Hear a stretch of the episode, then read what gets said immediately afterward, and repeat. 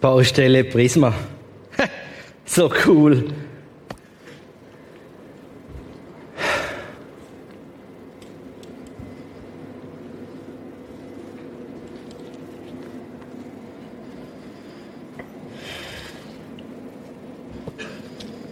Schön, wieder da zu sein.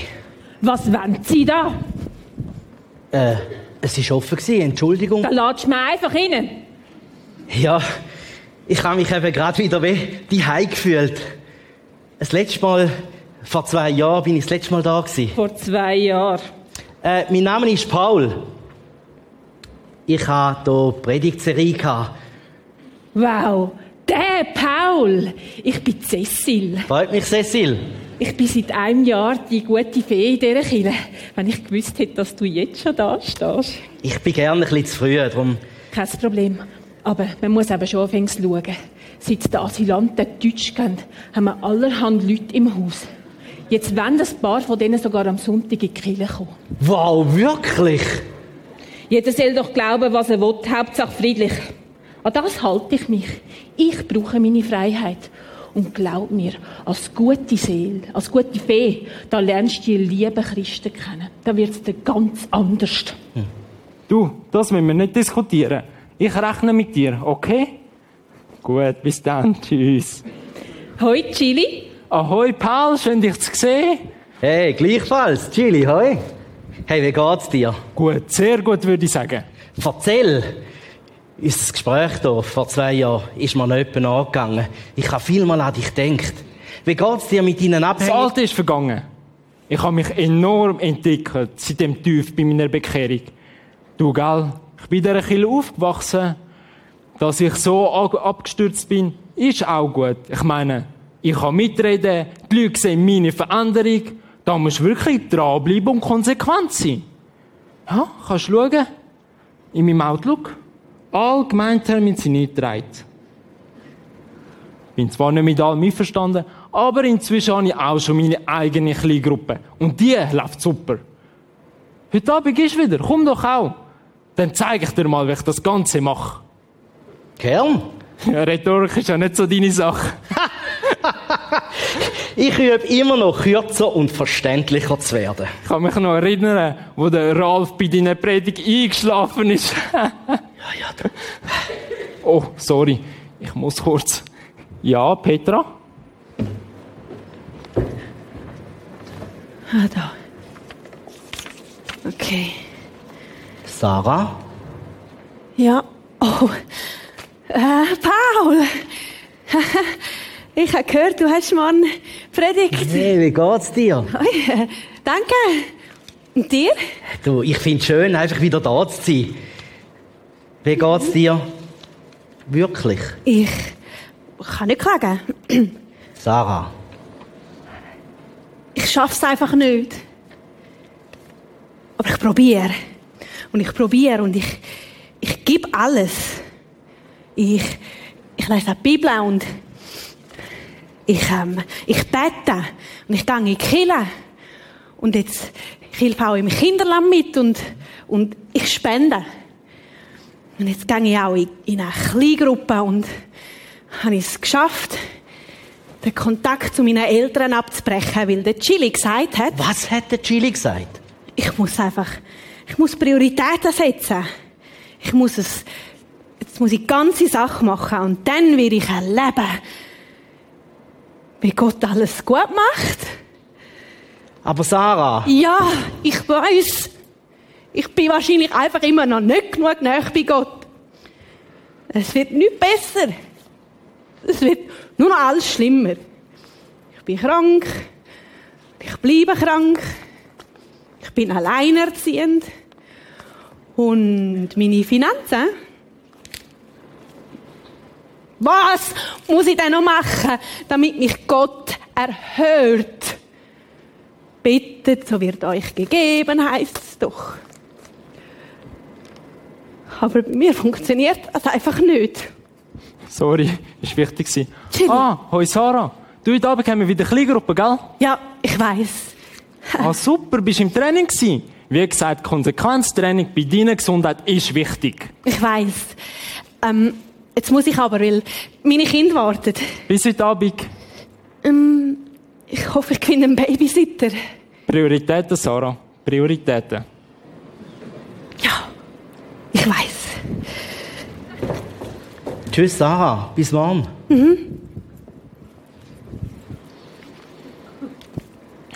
Die arme Sarah. Sie ist in einer steilen Lernkurve, aber irgendwo hat sie einen Knopf. Wenn sie wirklich will, könnte ihr das ganze Leben anders aussehen. Oh, Sarah sorry, vor allem- ich muss schon wieder gehen. Du, sorry, Paul, wir sehen uns heute Abend bei, bei mir in der Kirchengruppe. Äh, Chili, ich werde heute Abend an meiner Predigt arbeiten. Heute Abend gefängt. Mutig. Dann halt. Also weißt, ich bin schon vorbereitet. Aber ich werde ein paar wichtige Aspekte noch besonders rausschaffen.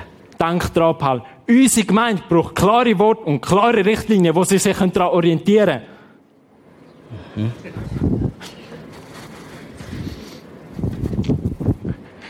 Viele haben immer noch nicht begriffen, wie ein Christ richtig lebt und welches Potenzial sie könnten erreichen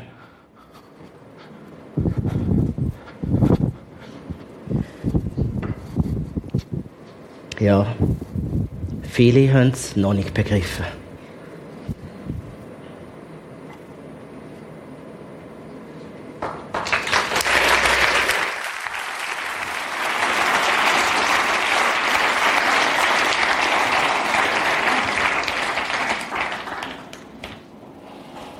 Ja, viele haben es noch nicht begriffen. Haben wir überlegt, wie wäre das, wenn der Paulus heute Morgen unsere Kirche kommt? Wenn der Paulus generell unsere Kirche kommt und könnte Predigtserie gestalten und uns das mitgeben, was ihm wichtig geworden ist, was er entdeckt hat.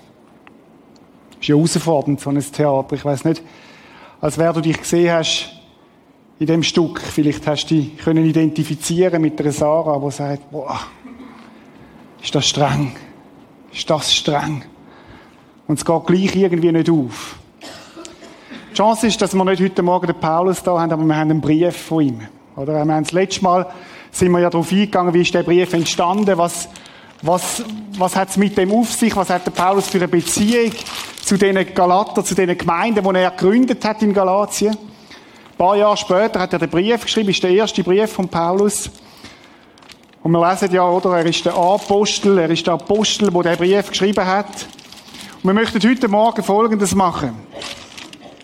Wir möchten heute Morgen den Brief aufmachen. Wir möchten heute Morgen reinschauen. Letztes Mal haben wir ja das noch nicht gemacht, sind wir mehr so bei den Umständen gewesen. Und heute Morgen möchten wir, möchten wir aufmachen. Ich mag jetzt das da so symbolisch, oder? Wir möchten eintauchen in das, was der Paulus uns da im Prisma heute Morgen im Kino, dort wo du bist, vielleicht auch im Podcast, möchte sagen. Der Grund, warum der Paulus den Brief geschrieben hat, haben wir letztes Mal so ein bisschen reingeschaut, ist, er hat die Gemeinde gegründet unter hohem Druck, Verfolgung, fast mit dem Leben zahlt. Und dann wenige Jahre später schreibt er den Brief und er ist total besorgt. Er ist total, man könnte sagen, umgetrieben gewesen, was passiert. Also er hat sich so gefühlt, wie wenn du Teenager hast und die gehen vielleicht einen Weg, wo du denkst, wow, kommt das gut? Er hat sich Sorgen gemacht als geistlicher Vater von dieser Gemeinde. Und er hat den Brief geschrieben in die Situation. Das ist der erste Brief, den Paulus schreibt. Und er schreibt den Galater und wir möchten gerade steil einsteigen. Galater 1,1 möchte euch miteinander quasi in die Bibel hineinschauen, mitlesen. Paulus Apostel berufen nicht von Menschen oder durch menschliche Vermittlung, sondern unmittelbar von Jesus Christus und von Gott, unserem Vater, der Jesus von den Toten auferweckt hat, an die Gemeinden in Galatien. Ich schreibe euch im Namen aller Geschwister, die bei mir sind und wünsche euch Gnade und Frieden von Gott, unserem Vater und von Jesus Christus, unserem Herrn. Genau, mal bis dahin. Nehmen wir lesen noch weiter. Der sich selbst als Opfer für unsere Sünden hingegeben hat.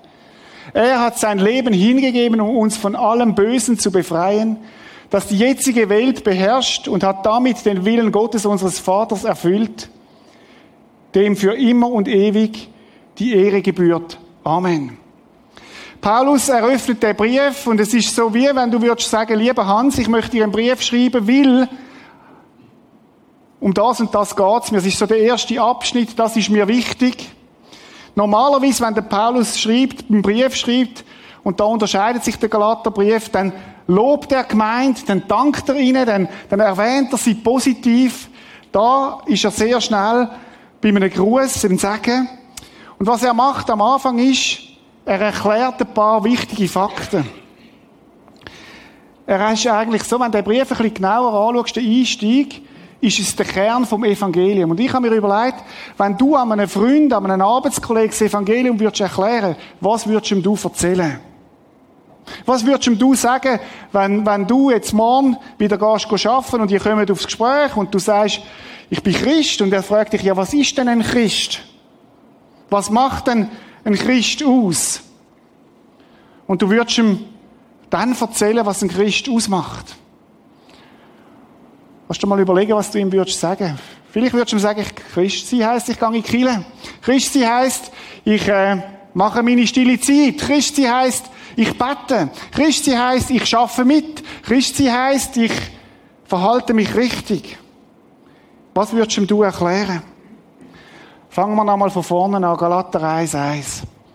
Paulus Apostel berufen nicht von Menschen oder durch menschliche Vermittlung. Paulus sagt, Achtung mal, ich will mich kurz vorstellen. Ich will euch kurz sagen, nochmal, wer ich bin. Ich bin nicht einfach irgendein Prediger, der irgendwie eine Philosophie aufgeschnappt hat und die weitergibt, sondern ich bin berufen von Jesus Christus selber. Er ist mir begegnet. Er hat mich in das hineingestellt. Das ist meine Autorität, die ich euch schreibe. Das ist nicht einfach so ein bisschen eine Meinung. Sondern ich schreibe in der Autorität von Gott. Nicht durch menschliche Vermittlung, sondern unmittelbar von Jesus Christus und von Gott, unserem Vater. Ist ganz wichtig, am Anfang von dem Brief der Galater einmal zu sagen, weil sie haben alle möglichen Lehrer gehabt. Sie haben alle möglichen Lehrmeinungen auch gehabt. Und er sagt, nein, nein, stopp mal. Ich bin der, wo Jesus direkt begegnet ist, wo von Jesus eingesetzt worden ist. Ich bin ein Apostel. Und zwar von Jesus Christus, von Gott, unserem Vater, wo Jesus von den Toten auferweckt hat. Das ist das Zweite, was er sagt in dieser Begrüßung, in dieser Einleitung. Absolut elementar. Er sagt, wir haben es mit einem Gott zu tun, wo der Jesus Christus, der gestorben ist am Kreuz, von den Toten auferweckt hat. Er sagt, hey, das ist nicht eine Lehrmeinung, sondern wir haben es mit dem zu tun, der lebt, mit dem lebendigen Sohn von Gott. Wir haben es mit einem lebendigen Gott zu tun, auch heute Morgen. Ein lebendiger Gott, der da ist. Wenn du das mal vorstellst. Gott ist da. Jesus ist da durch seinen Heiligen Geist, weil er nicht im Grab war, sondern weil er auferweckt worden ist vom Vater. An die Gemeinden in Galatien. Und er ist immer noch in dieser Einleitung, ich schreibe euch im Namen aller Geschwister, die bei mir sind. Ein weiteres Indiz, wenn du Christ wirst, kommst du in eine Familie hinein. Christi heißt, ich bin eingebunden in eine neue Familie. Ich bin adoptiert in eine neue, in eine neue Art von Leben. Deine liebliche Familie ist eins, aber es gibt nochmal ganz eine andere Dimension und das ist die geistliche Familie. Paulus betont das am Anfang. Er sagt, das sind Geschwister um. Wie froh bin ich, bin ich nicht allein unterwegs, ich kann es euch sagen. Auch in meiner Aufgabe als Pastor, als Leiter da. Wie froh bin ich, habe ich Geschwister. Ich habe letzten Samstag einen Freund getroffen, den ich schon lange nicht mehr gesehen habe. Und wir können unser Herz ausschütten voreinander. Und es ist mir so zur Ermutigung geworden, was er mir gesagt hat. Und Paulus sagt, du bist reingekommen in eine Familie rein, mit Geschwistern. Und dann sagt er, und ich wünsche euch Gnade und Frieden von Gott, unserem Vater und von Jesus Christus, unserem Herrn. Paulus sagt, weitere entscheidende Sachen im Leben als Christ ist Gnade. Gnade heißt angenommen. Gnade heißt, es ist gut. Gnade heißt, da ist ein Gott, der dir mit Barmherzigkeit begegnet. Ein Gott, der sagt, ich kenne dich doch, ich verstehe dich doch, ich weiß, wie es dir geht. Ein Gott, der sagt, ich bin nicht gekommen, um dir irgendwelche Messlatten anzulegen und wo du musst erreichen, sondern ich bin gekommen, für dich. Dir zu helfen, das ist Gnade. Gnade ist auch drin, Vergebung. Gnade heisst, ich nehme dich so, wie du bist, du musst mir nichts bringen.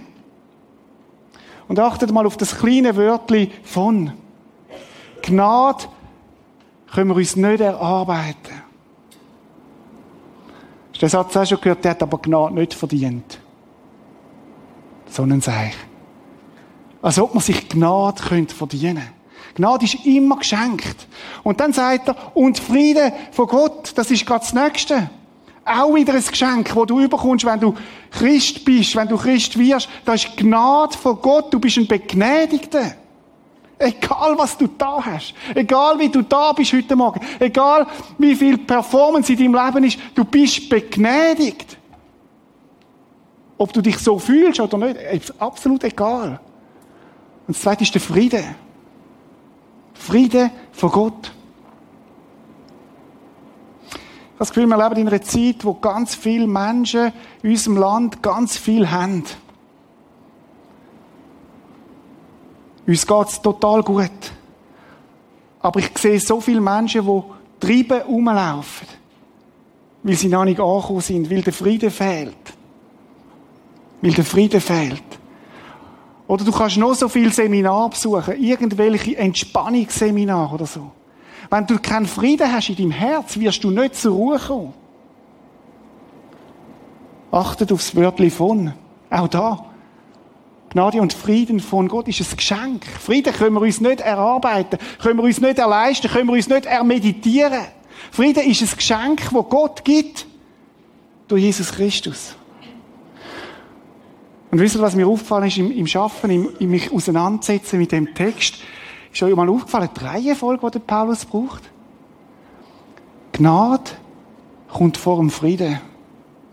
Könnte es sein, dass wenn Menschen friedlos getrieben sind, wenn du keinen Frieden hast, dass wir auf der Suche sind nach Gnade? Nach jemandem, der uns barmherzig ist, der sagt, es langt, es ist gut, es ist gut so, wie, wie es ist wo uns das zuspricht, wo uns sagt, weißt du was, Armin, es ist gut, du musst nichts machen, es langt.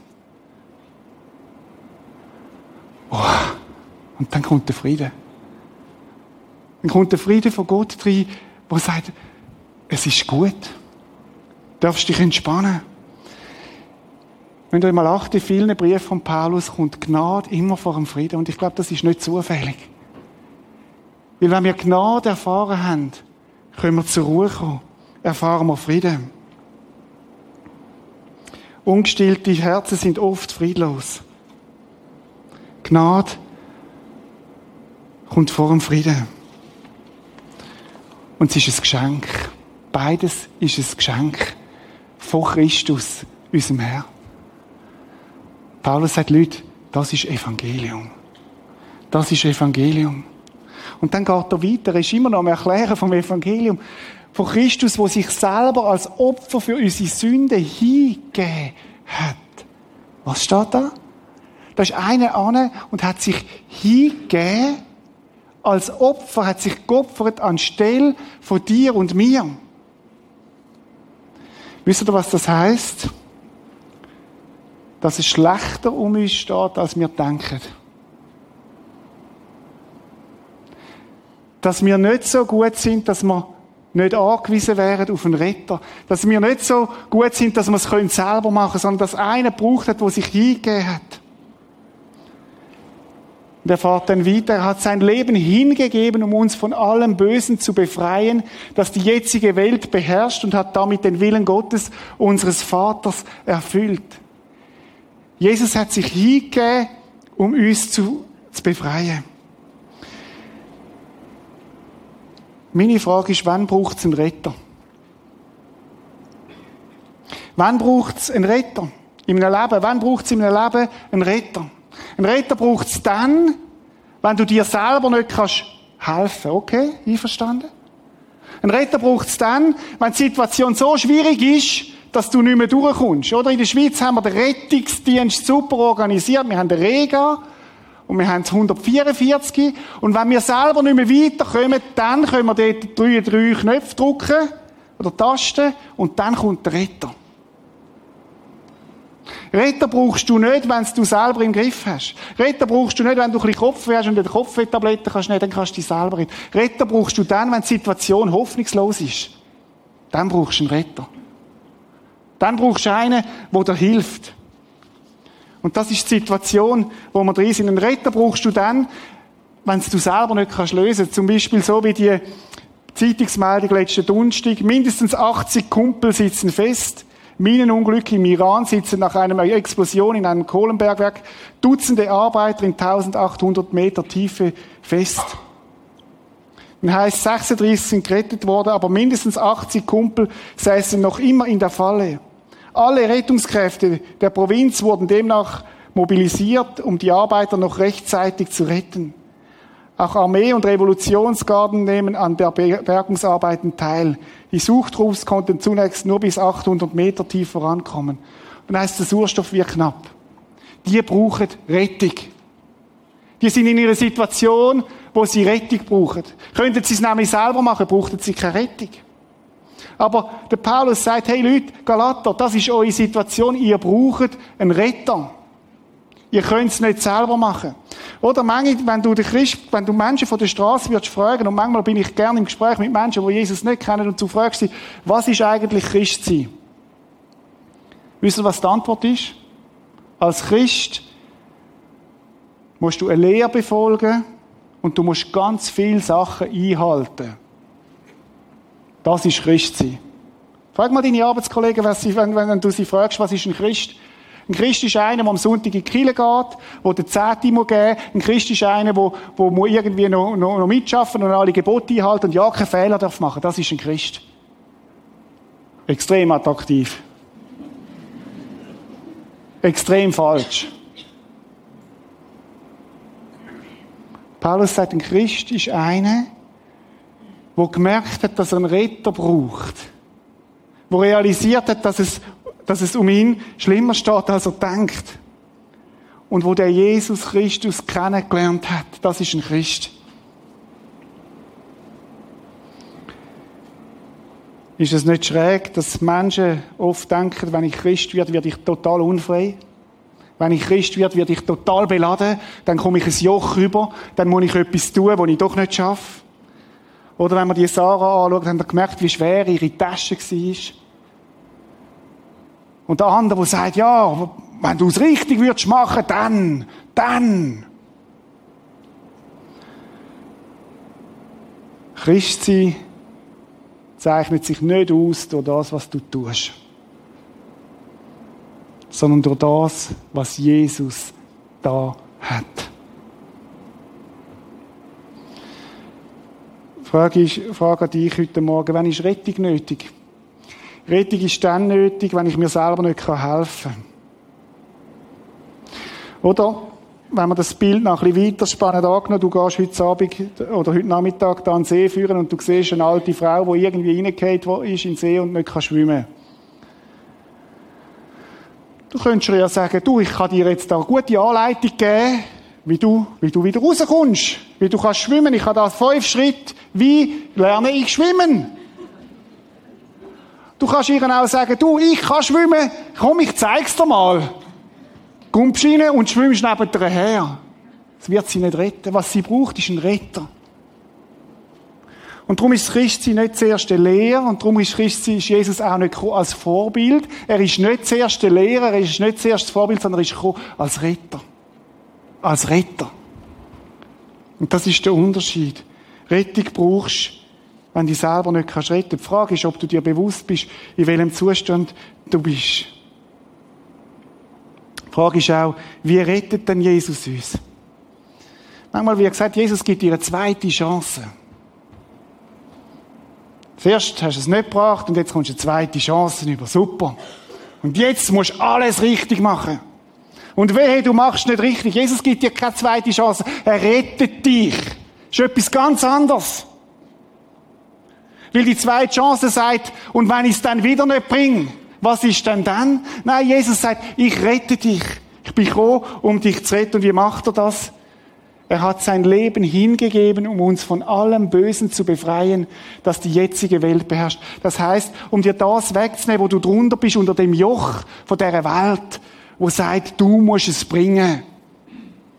Und ich rette dich raus in eine neue, in eine neue Familie in eine neue, in eine neue, in eine neue Gemeinschaft mit dem lebendigen Gott. Er rettet uns vor allem Bösen, so dass wir in Gottes Herrschaft leben können, unter seiner Führung. Jesus hat alles da, was wir hätten sollen tun, wo wir aber nicht haben können. Und er hat alle Strafe auf sich genommen. Alle Strafe. Wenn Jesus zahlt hat für deine und meine Schuld, dann ist es ein für alle Mal zahlt. Dann ist es ein für alle Mal zahlt. Du kannst nicht zweimal zahlen. Es ist zahlt.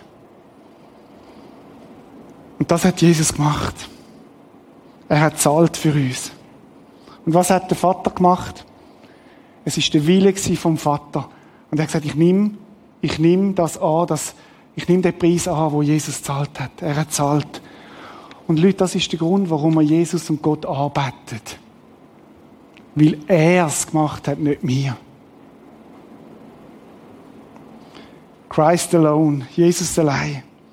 Schau, das biblische Evangelium ist so klar, dass Rettung von A bis Z Gottes Sache ist. Er hat's da, er hat's da. Und darum gehört ihm auch alle Ehre. Und schaut, ist so eindrücklich, wie der Paulus das den Galater am Anfang von dem Brief sagt, Leute, das ist das Evangelium. Das ist das Evangelium. Das ist es. Ich will es mal so zusammenfassen, was der Paulus sagt. Wir sind verloren, mehr verloren, als wir uns denken können. Aber die Rettung von Gott ist so viel größer, als wir uns vorstellen können. Und wenn ich es jetzt auf eine einfache Formel bringe, dann geht die so, Jesus und nichts gleich Rettung. Jesus und nichts gleich Rettung. Jesus allein Liebe Galater, das ist das Evangelium. Jesus allein ist gekommen, um euch zu befreien. Jesus allein ist gekommen und es langt, es langt. Es ist nicht Jesus und. Und so fängt der Paulus seinen Brief an. Können wir das glauben? Ich weiß nicht, wie es dir geht, wenn du das hörst. Der Galater ist vermutlich das ziemlich eingefahren, stelle ich mir vor, wenn sie das gelesen haben. Aber der Paulus ist ja nicht fertig. Er sagt, ich wundere mich. Oder wundere müssten wir uns eigentlich über das Evangelium, nicht wahr? Wundern müssten wir uns über die Gnade von Gott, die uns einfach annimmt, so wie wir sind, wo wir nichts tun können, nichts können beitragen, nichts können machen, dass er uns mehr liebt, wo alles 100% zahlt hat. Und der Paulus sagt, hey, ich wundere mich, oh, ich wundere mich, ich wundere mich. Ich bin sehr, sehr erstaunt. Man könnte eigentlich auch sagen, ich bin schockiert. Ich bin schockiert. Und dann sagt er, wie schnell ihr euch von dem abwendet, der euch zum Glauben gerufen hat. Er sagt, Galater, ihr habt es verstanden. Jesus hat euch gerufen durch den Heiligen Geist. Ihr habt es begriffen. Und jetzt wendet ihr euch ab von Jesus. Ihr lauft ihm davon. Ja, nein, nein, wir sind doch da, Paulus. Wir krampfen doch, wir bauen doch dein Reich, wir machen doch, doch, doch, ihr habt euch abgewendet. Ihr habt Frieden, hat euch seine Gnade erwiesen durch Christus. Und ihr kehrt ihm den Rücken zu und wendet euch an einem anderen Evangelium zu. Leute, ihr habt die Gnade und den Frieden erlebt. Ihr habt erlebt, dass Jesus das Einzige ist, der euch den Frieden gibt. Und ihr wendet euch wieder ab. Und ich bin sehr, sehr erstaunt darüber.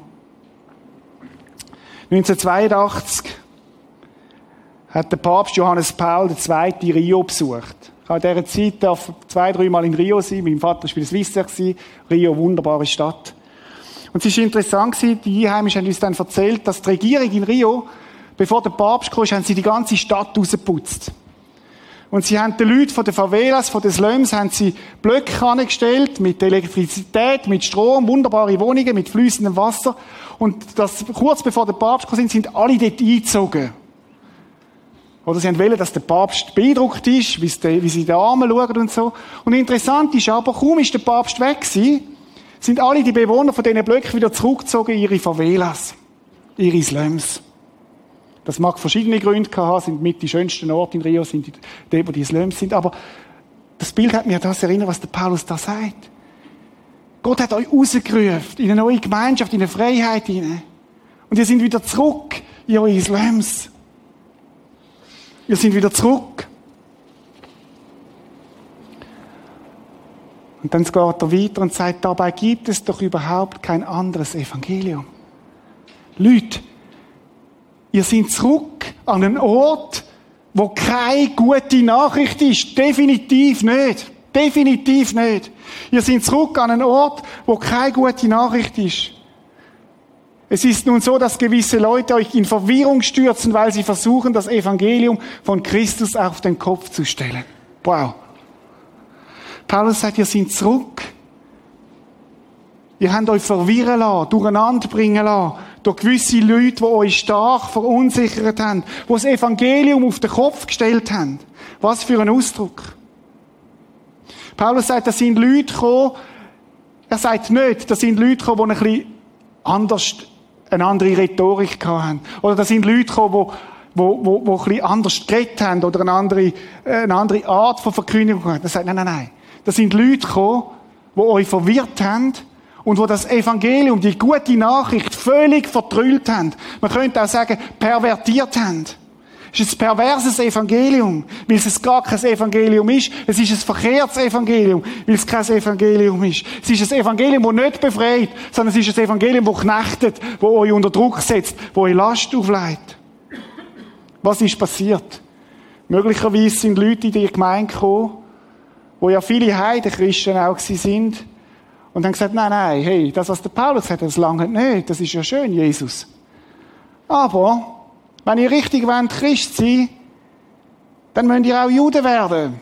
Dann müsst ihr euch noch beschneiden lassen. Dann müsst ihr die Essensvorschriften einhalten. Dann müsst ihr die vierte genau einhalten, die wir auch haben. Und erst dann ist man ein richtiger Christ. Es sind Menschen gekommen, die gesagt haben, Jesus allein lange nicht. Es sind Menschen gekommen, die gesagt haben, Jesus und bei der Rettung kommt es auf dich an. Es kommt darauf an, wie fest dass du das glaubst. Es kommt darauf an, was du für Gefühl hast dem Jesus gegenüber. Es kommt darauf an, wie stark deine Liebe ist dem Jesus gegenüber. Es kommt auf dich an. Jesus und, Jesus und, Jesus und. Und der Paulus ist richtig wütend. Der Paulus ist richtig sauer, richtig, richtig stark tritt er auf. Das sind ganz starke Worte, die er da braucht. Er sagt, sie haben euch ein anderes Evangelium gebraucht. Sie haben es auf den Kopf gestellt. Sie haben euch verwirrt. Schaut mal, was ihre Formel war. Jesus und meine Leistung ist Rettung. Wenn meine Hingabe genug groß ist, dann werde ich gerettet. Jesus und meine Gebet das ist Rettung. Wenn ich richtig bete und mich genug nach bei Jesus fühle, wenn ich, dann bin ich gerettet. Wenn ich einmal einen Tag nicht betet habe, weiß ich es ja nicht mehr. Ob Gott mich annimmt. Jesus und meine stille Zeit. Wenn ich am Morgen keine stille Zeit mache, wie kommt denn das raus? Wird Gott mich annehmen? Wird er mir gnädig sein? Ah, heute ist es nicht gelungen, weil ich habe, habe ja auch weniger Zeit mit ihm verbracht. Ich weiss nicht, was dies Jesus und ist in deinem Leben. Ist so subtil, ist so pervers, so fein, so, so, so, so, so hinterlistig. Oder Zara. Ich wäre am liebsten auf die Bühne und hätte gesagt, Sarah, es ist alles gut. Es ist alles gut. Leg die Last ab. Jesus will dir dienen, nicht du ihm. Sarah, es langt. Sarah, schau, dass du bei deiner Familie kannst sein. Es ist so viel im Moment. Jesus ist doch nicht gekommen, um dir eine Last aufzulegen, sondern um dich zu entlasten. Es ist nicht interessant, dass die Kultur der Judenchristen oder der Juden damals gesagt hat, das ist Jesus und. Was sagt denn unsere Kultur, habe ich mir überlegt. Unsere Kultur sagt, wenn du dich richtig anstrengst, wirst es du schaffen. Verlade dich auf dich selber, du kannst es tun. Es kommt auf dich an. Wenn du es richtig machst, kommt es gut. Und so die Starken unter uns, die schaffen das, oder? Scheinbar. Die Erfolgreichen. Die, die genug Brainpower bekommen haben und genug Kraft bekommen haben und die, die, die gut ausgerüstet sind, die schaffen das. Und wir denken, wow, die haben es begriffen. Paulus sagt, das ist Jesus und. Und jetzt übertragen wir die Kultur aufs Christsein. Wenn du Christ willst sein und ein guter Christ bist, dann tust du Jesus und. Jesus und meine Leistung ist alles. Wisst ihr, das ist ein religiöses, das ist Religion, aber ist nicht Evangelium. Oder das sind so die Sätze, die heißen, verdrehtes Evangelium heißt, ich bin gehorsam, damit Gott mich liebt. Ich bin gehorsam, damit Gott mich liebt. Wie klein muss dein Gott sein, wenn er dich nur lieben kann, wenn du gehorsam bist? Liebst du deine Kinder nur dann, wenn sie alles richtig machen, alles perfekt machen? Was für ein Druck bei dir die wenn das so ist? Was für ein Druck bei dir die wenn das so ist? Es ist vertrülltes Evangelium. Ich mache damit. Ich muss jetzt ich muss jetzt in Gebetsabend, damit Gott mit mir zufrieden ist. Damit die anderen sehen, wie gut ich bin, was ich für ein toller Christ bin. Schau, das Evangelium heißt, ich bin gehorsam, weil Gott mich liebt. Weil Gott mich liebt. Und alles, was ich tue, ist nur aus Dankbarkeit. Nicht damit. Ist eine Reflexion, ist ein kleines Danke von dem. Und nicht einmal das müsste ich. Paulus bringt es auf den Punkt, indem er sagt, noch einmal im Epheserbrief betont er übrigens das auch. Durch Gottes Gnade seid ihr gerettet, und zwar aufgrund des Glaubens. Ihr verdankt eure Rettung also nicht euch selbst, nein, sie ist Gottes, Achtung, Geschenk. Sie gründet sich nicht auf menschliche Leistung, so dass niemand vor, vor Gott mit irgendetwas groß tun kann. Wisst ihr, Vielleicht spreche ich im Moment die Starken an, scheinbar Starken unter uns. Es ist so attraktiv, wenn wir es selber machen können. Wir fühlen uns so gut, wenn wir selber können zeigen wie stark wir sind. Wenn wir selber können beweisen, wie gut wir sind als Christ und wir können unserem Götz, dem Ich so dienen. Schau mal, wie ich gut bin. Ich bring's alles an. Das ist da der andere da, der mit dem Handy. Super Kleingruppenleiter, alles im Griff. Ich frage mich, ich frage mich ernsthaft, ob er verstanden hat, dass auch er einen Retter braucht. Einen, der ihn annimmt, ob er sich bewusst ist, dass er es selber nicht kann. Warum leitet Paulus so viel Wert auf das? Warum ist an Paulus das so wichtig? Warum betont er das so? Es hat wieder mit dem Frieden zu tun. Wenn es in deiner Beziehung zu Gott auf dich ankommt, wirst du den Frieden mit Gott nicht finden. Du wirst Tage haben, wo es super läuft, wo du der Hero bist und wo du erfolgreich bist und alles richtig machst und du wirst dich gut fühlen. Und am nächsten Tag, wo es nicht gut läuft, wirst du am Boden zerstört sein, weil du bringst es ja nicht. Und du wirst nicht frei sein, sondern du wirst unter einem Gesetz müssen leben, wo du musst schauen, habe ich es heute eingehalten, habe ich alles richtig gemacht und wehe nicht. Und du wirst ein System aufbauen, wo du auch die anderen so anfängst zu beurteilen. Wie ganz anders ist das, wenn ich dir heute Morgen sage, es langt zu 100 Prozent, was Jesus da hat. Weißt du, was das macht? Du bist frei. Bist frei. Es kommt nicht auf dich an, es kommt auf ihn an. Und du bist frei. Und darum ist es so eine umkämpfte Freiheit, wo der Paulus sagt, löhnt euch nicht wieder unter das Joch kommen. Aber der Text ist noch nicht fertig. Paulus geht noch weiter. Er sagt Galater 1, sagt doch, wer immer euch ein anderes Evangelium bringt, Er sagt, es wird Menschen geben, und es hat Menschen gegeben, liebe Galater, die bringen euch ein anderes Evangelium. Und wäre es einer von uns Aposteln, selbst wenn es der Paulus persönlich wäre, selbst wenn es der Petrus oder irgendein anderer wäre, oder sogar ein Engel, wo wunderbar aussieht, wunderbar dorthin wunderbar logisch ist, wunderbar clever ist, Wer immer euch eine Botschaft bringt, die dem Evangelium widerspricht, das wir euch verkündet haben, der sei verflucht. Boah!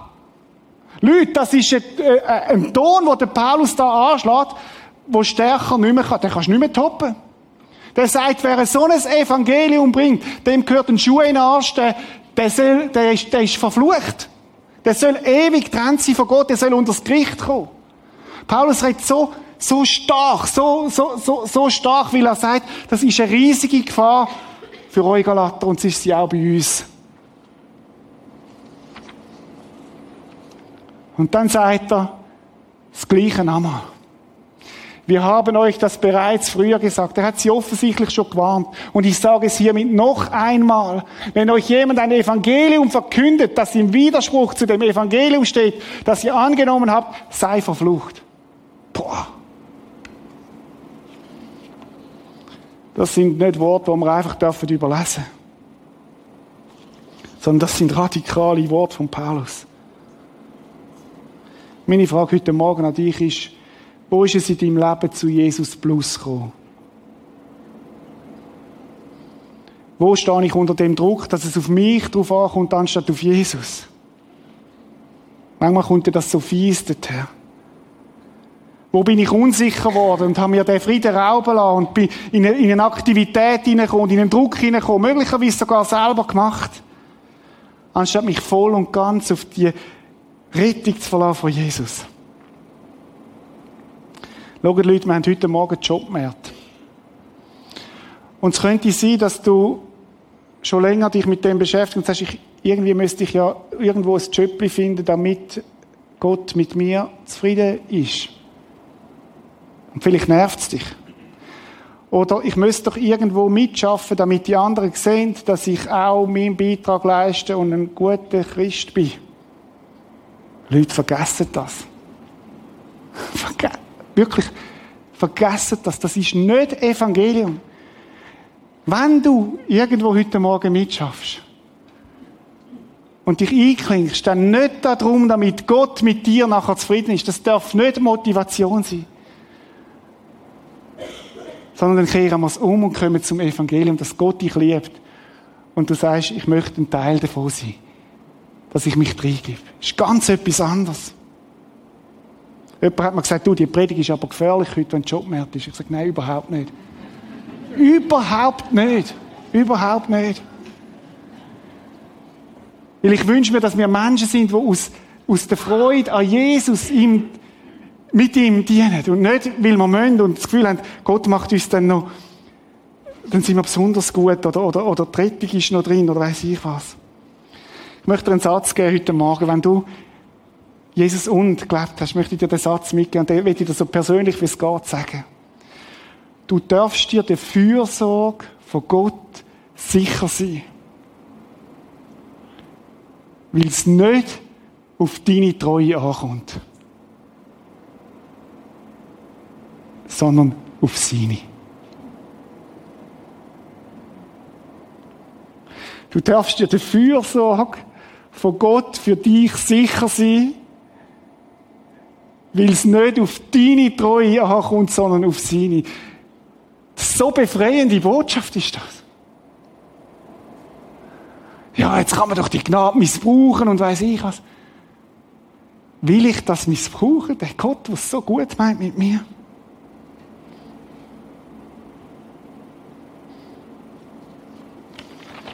Ich möchte es so sagen. Jesus und nichts ist alles. Jesus und nichts ist alles. Er langt. Und wir dürfen in dieser Freiheit leben. Was machen, wenn so das umgekehrte Evangelium, wo eigentlich kein ist, sich in deinem Leben möchte festsetzen, wenn so Anklagen kommen, oder? Es langt aber nicht und heute hast du zu wenig gemacht und zu wenig da. Oder wenn Menschen kommen und sie werden kommen und sagen, das ist jetzt aber ein softes Evangelium heute Morgen. dann kann ich dir nur das sagen, was der Paulus sagt, du musst die Menschen nicht verfluchen. Und du musst die Sätze aber nehmen und du musst einen Schuh in den Arsch geben. Und sagen, mit dem habe ich nichts zu tun. Weil Jesus hat mich frei gemacht und ich lasse mich nicht wieder unter das Joch tun. Und wenn so Sätze kommen, jetzt muss ich mich aber gut verhalten, weil sonst, sonst, oder es gibt, gibt manchmal Leute, wenn sie kommen sagen, oh, jetzt ist der Pastor da, jetzt muss ich. Hä? Möglicherweise noch nicht verstanden. Noch nicht verstanden. Du bist frei. Du bist frei.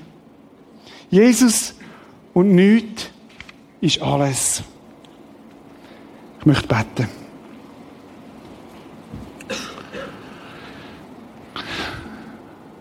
Jesus, ich möchte dir so danken für dieses Evangelium.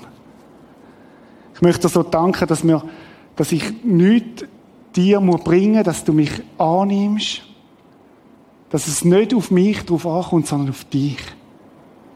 Ich möchte dir danken, dass du gestorben bist für jedes Einzelne. Und danke, dass deine Rettung grösser ist als, als, als alles, was wir je könnten tun. Danke, dass du dir dass du nicht mir eine Lehrpredigt haltest oder sagst, mach's doch so wie ich und ich gebe dir jetzt nochmal eine Chance und probier's nochmal. Und dass du absteigst und mich rettest. Dafür danke ich dir und dafür möchte ich dich arbeiten. Und Jesus, ich bitte dich für jedes einzelne von uns, dass man dort, wo Jesus und sich eingeschlichen hat in unser Leben, dass man dem radikal, radikal rauskicken. Und dass du allein, dass man von dem allein wieder lebt, Herr. Wir loben und preisen dich, Herr. Amen.